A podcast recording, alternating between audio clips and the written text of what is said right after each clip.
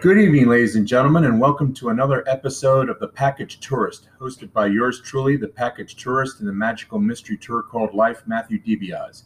Yesterday, September 28th, marked the 60th anniversary of one of the greatest moments in Boston Red Sox history, Ted Williams' last game as a player, where on September 28, 1960, in a game against the Baltimore Orioles, Ted Williams hit a home run in his last at bat.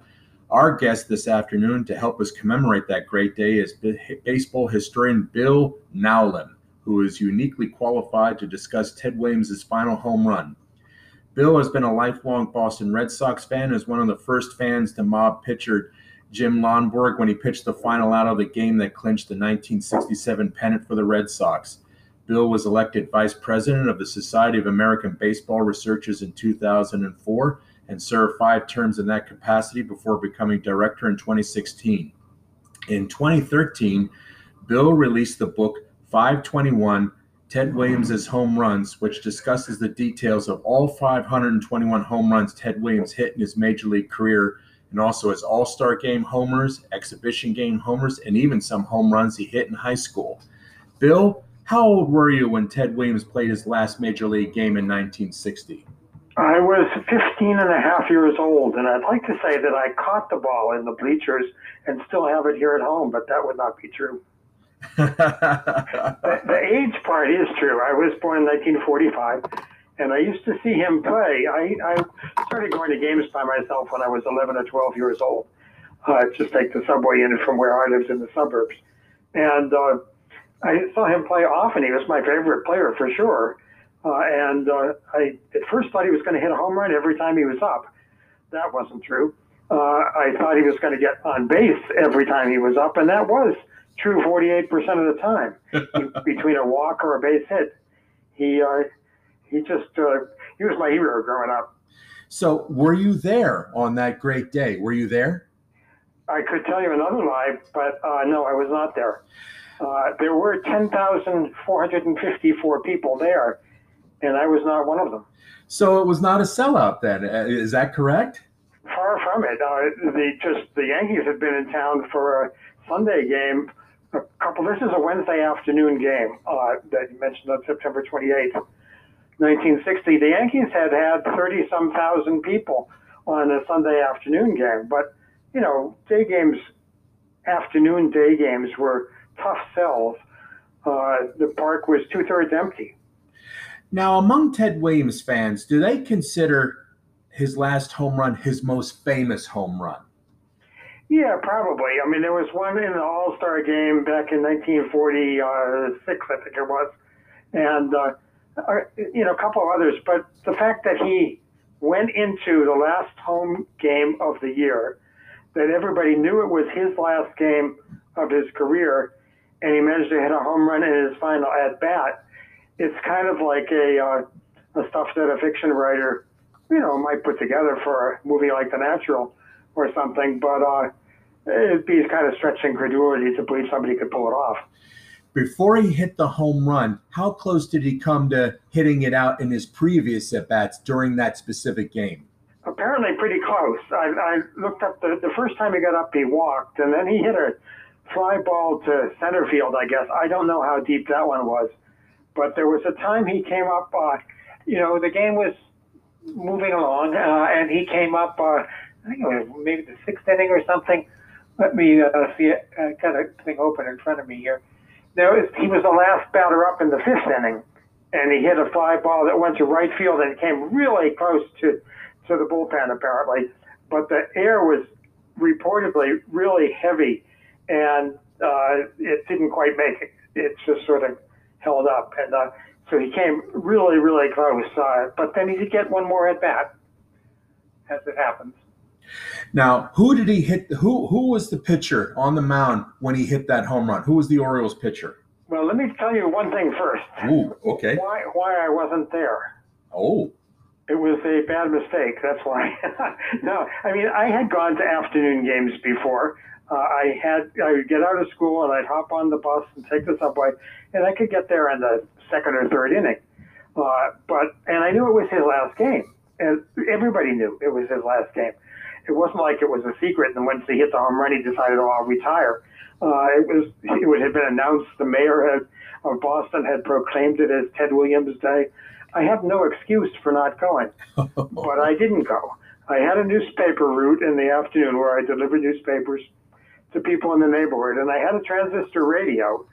Uh, people ever don't even know what that is anymore, but uh, a, a, portable radio that was small that you could listen to without plugging it into the wall, or, and there were no such thing as cell phones in those days. Uh, but I got onto a, there was a bridge over the railroad tracks on the street where I lived, and I was standing up on top of the, the bridge when he came up that, that final time in the eighth inning. Jack Fisher was the pitcher. He was with the Baltimore Orioles, and the oh. Orioles were trying to win. Uh, well, I mean, teams always try to win, but they were in a battle for second place, and in those was still true. If you finished in second place or third place, uh, you get more money. You get a little bonus at the end of the year, and you have pride, which is probably at least as important. Uh, they wanted to win the game. They were fighting with the White Sox. The Yankees were way out in front of everybody else. The Red Sox, I did look this up uh, before we spoke. The Red Sox were 29 games behind the Yankees. Ouch! Ouch! They were in seventh place. Uh, they had no. There was no nothing in it for them they're just going through the motions in effect. But as I said, pride. They wanted to win. The game before, the, the Tuesday game had had 5,840 people, and the Orioles won that game 17 to 3. Wow. That was pretty bad too. that wasn't why I didn't go. I have no excuse. I just it's been something for 60 years and one day now. Yeah. Uh, I have regretted uh, that more than most things. Now, but he go ahead. Jack Fisher was a he, Jack Fisher had been a relief a relief pitcher. He'd come in uh, during earlier in the game. He'd been in for quite a while. I think he came in after the second or third inning. He came in the first inning actually. Yeah. Uh, it came in right away, and uh, he was a young guy, 21. Uh, and he he took over and he had the game in pretty good shape. Uh, going into the bottom of the eighth inning, the Orioles were winning four to two uh, he got the first batter out, and then that's when Ted Williams came up to bat. Now, uh, Bill, when you were writing your book 521, did you get to interview Jack Fisher at all for that book? I had interviewed him for another time earlier. Uh, he ran a bar in Pennsylvania someplace. I, and uh, I ended up talking to him on the phone at one time there. Uh, I don't, I don't really remember what he said about it. Obviously, he became famous because of this, but it wasn't as though he was, uh, you know, trying to groove one for Ted. I don't think uh, the uh, Ted Williams himself uh, kind of told the story about how he uh, picked up on what was happening. He the uh, pitch beforehand he had swung and missed. He said it was a big fat fastball, right? Just perfect fastball for him, and he has absolutely no idea why he missed it. Mm. You know, afterwards he was I, he didn't foul it off. He just missed it. Uh, fortunately, he didn't pop it up to the second baseman, but um, he uh, he completely missed it. And he said, you know, it was one of the worst. I mean, it was a little bit of hyperbole, maybe, but it was in fact one of the worst swings he ever had, maybe. To have something that much right in front of him set up for him, and he he missed it, and so he figured to himself, he's going to come back with the same pitch. He fooled me on this one he's going to come back with the same pitch. And he did. And uh, that one he was readier for.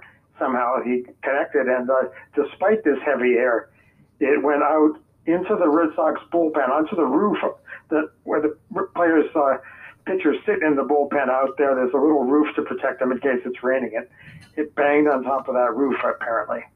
Now, did Ted ever get the ball back? I mean, did uh, didn't I read somewhere like Mike Fornieles was able to retrieve it? Did he ever get the ball back? Ted? Yeah, I can't tell you for sure that he got the ball back. I do know that he that the bat he used, he asked the bat boy to take his bat and give it as a present to Tom Yawkey, the owner of the team, who had been the owner of the team for Ted's entire 23 year long career from yep. 1939 to this final day in 1960 same sole owner of the team, and he sent the back bat up to him in, in appreciation for his uh, running the team.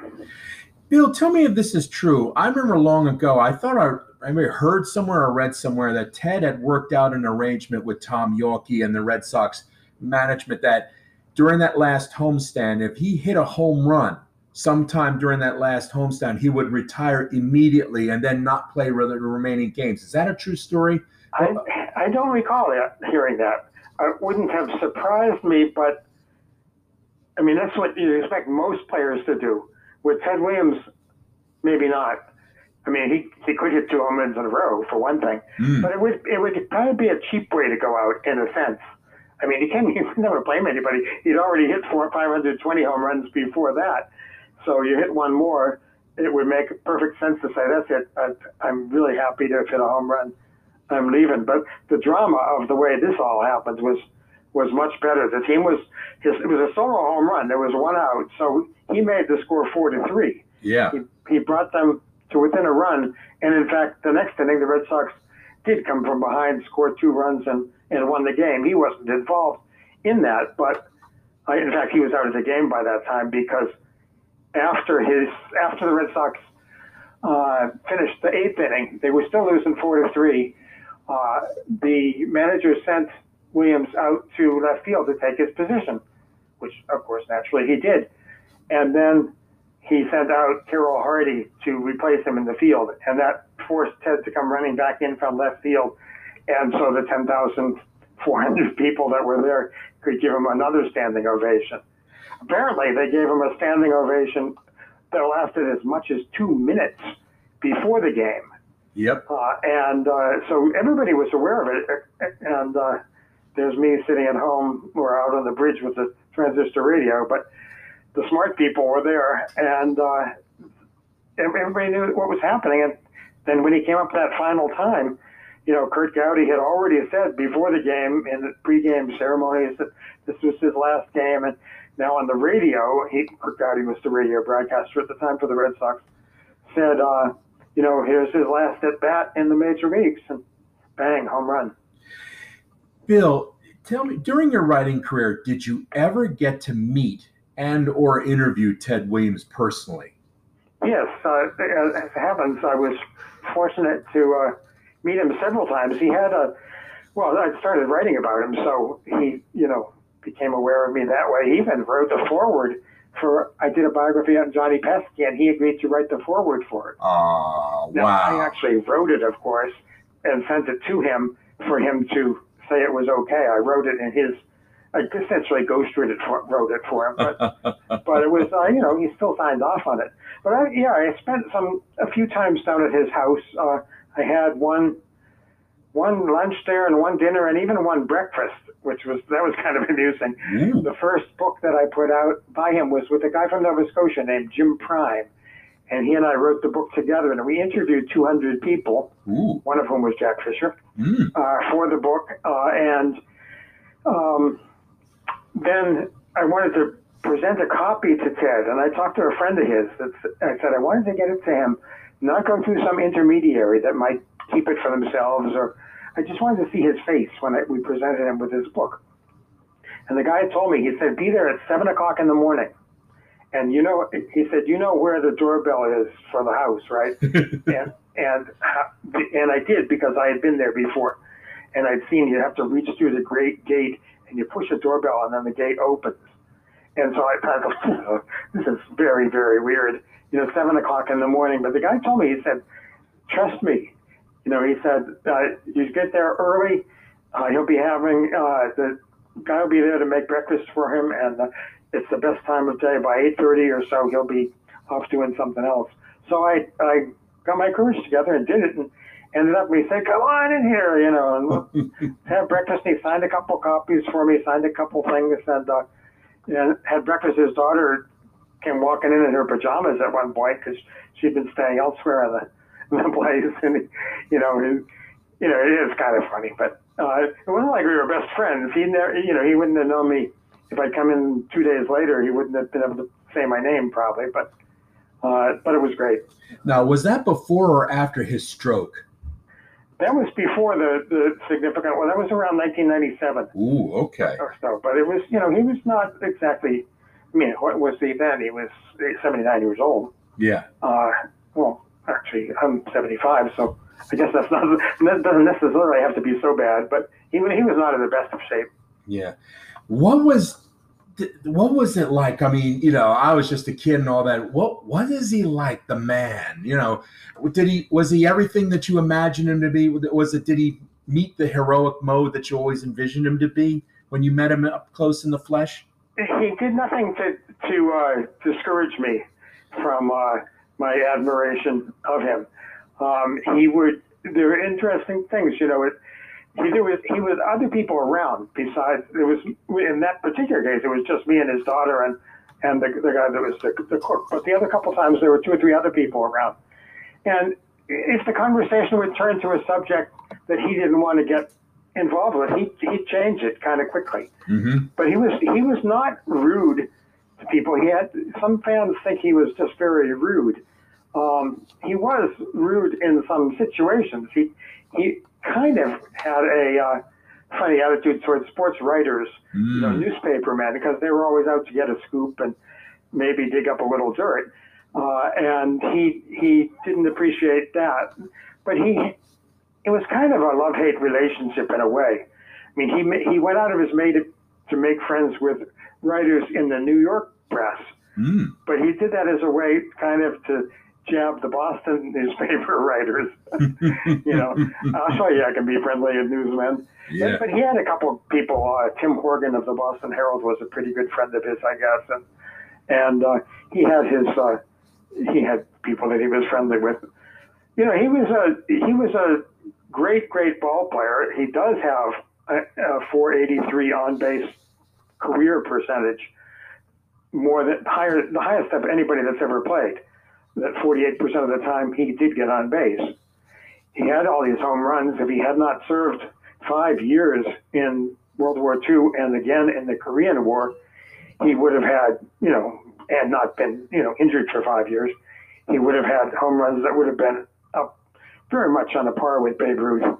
Uh, it's hard to know one way or another, but he, all projections would have put him within 20 home runs of Babe Ruth. And yeah, if he was that close, he probably would have gone another year if he had to. Yeah. But he was a, you know, he was a Marine Corps pilot. I did a whole book on his wartime experiences, and I had a chance then to talk to John Glenn on the phone for 45 minutes. He was, they were in the same 32-man U.S. Marine Corps fighter squadron. Yeah. Uh, he, he was not involved in combat in World War II, but when he was called back for Korea, he said, "Listen, I don't want to just do PR appearances and talk about how great the Marine Corps is. You know, if you if you're taking me back, I want to do what I was trained for, mm. and I want to see some combat. And he did. He got shot down on his second mission. Jeez. Had to crash land the plane. The the wheels would not come down. The hydraulics were, were shot out of the plane by the ground fire. Wow. He'd been a dive bombing thing. Was was really hit by ground fire, not a missile or something like that. It was yeah. people shooting guns at him. Yeah and uh, he had to crash land the plane and jump out of it before it burned up. You can find photos of the plane, and you can see it was, the paint and everything was just singed off of it when it got in a ball of fire after he jumped out. Wow. Bill, given Ted Williams's emotional complexities, how did the Boston Red Sox fans as a whole feel about Ted? What was what was the, the view of the, the the average Boston Red Sox fan towards Ted? I mean, what was the nature of the relationship? I mean, was it, you know, unconditional love? Was it, you know, how did they see Ted? I mean, given um, his emotional imperfections and his own and his tantrums and all that, but also the, the magnificence of his play and all that. Well, needless to say, if you've got maybe thirty thousand people at an afternoon, weekend afternoon ball game, they're a mixture of people. Uh, some people like me, almost worshipped him. I was only, you know, as a young teenager, I didn't realize that people had flaws and imperfections at that time. Uh, I didn't know, you know, it was only later when I read more about him that I, I learned some of the things that were, you know, he might inadvertently or otherwise have just ticked somebody off. Uh, but I also heard so many great stories about, you know, it was a time a, a guy talked him into coming to visit his son who was sick and uh, he actually he got on the airplane and went to visit this guy's son. And when he got there, he realized the son had no idea who he was. Uh, And it was the father that wanted to meet him. It was using this as an excuse, in effect. and he uh, could have been very rude to the guy, but he it it just clicked on him. This guy needs my support.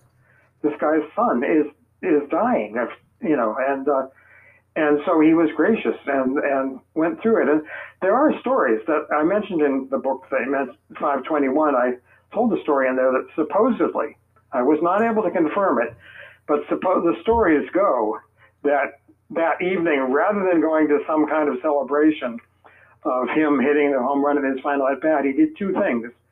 First of all, he got together with a, a small group of people that he had known, people like a couple of ushers and uh, a policeman and, and so forth, uh, bellhop, uh, people that he, he knew. And but he also went to visit a, a kid that had cancer in Rhode Island someplace.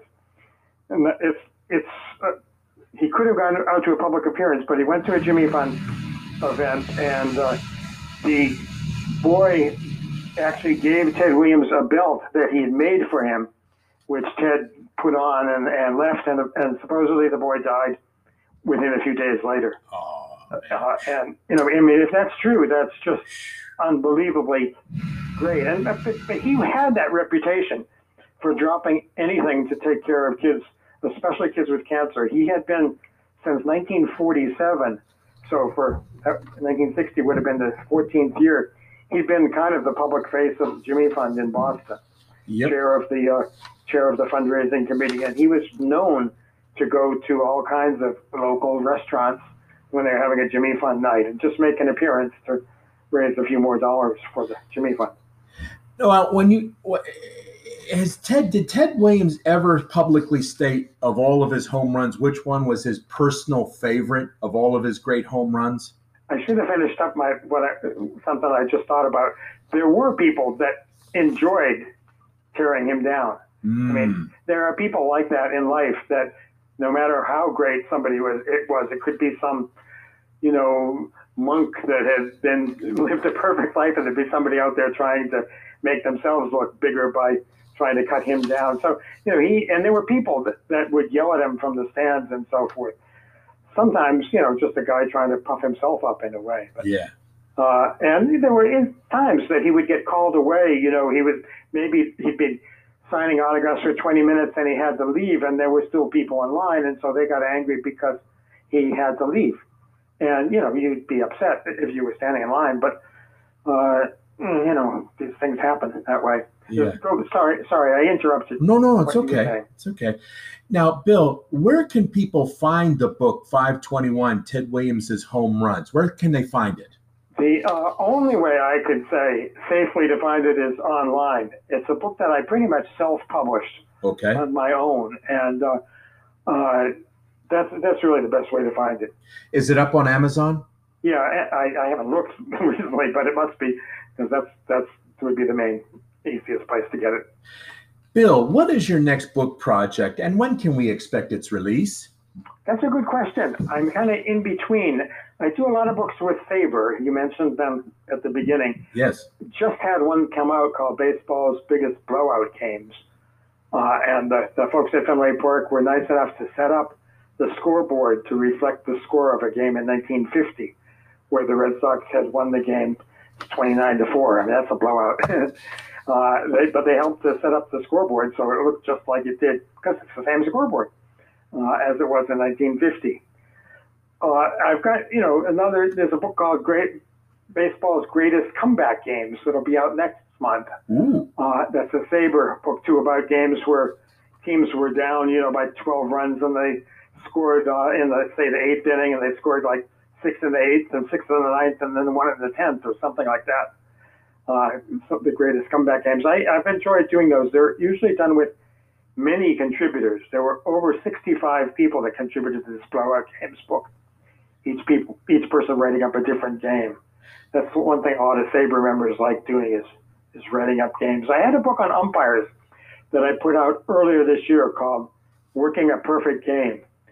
And it was based on my conversations over the last five years with almost every major league umpire. I think it's like 72 of the 76 of them. Uh, and uh, telling their stories, their lives. Uh, I, I, we should do a show on that sometime. That, Yeah. uh, was really um, uh, impressed me. The the kind of work I never thought about them much until I started talking to them, and then learning about their stories.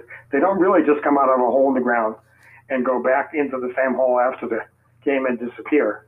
They really are real people with real lives. Well, don't laugh. I'm looking for guests for next year, Bill. Uh, let- uh, uh, I'll check the calendar. If I got a slot, I'll put I'll book you and look. We can talk about that umpire thing Yeah, or your next big project. I'd love to have you on, Bill. I mean, I had you on before last February, and that was it with Bob LeMoine. You know, Yeah. where we talked about your your, your Boston Bean Eaters book. You know, and I'd love to have you on anytime, Bill. You know, just let me let me check my calendar and I'll let you know, and we'll book it. Okay, Bill. Sounds good to me. Yeah.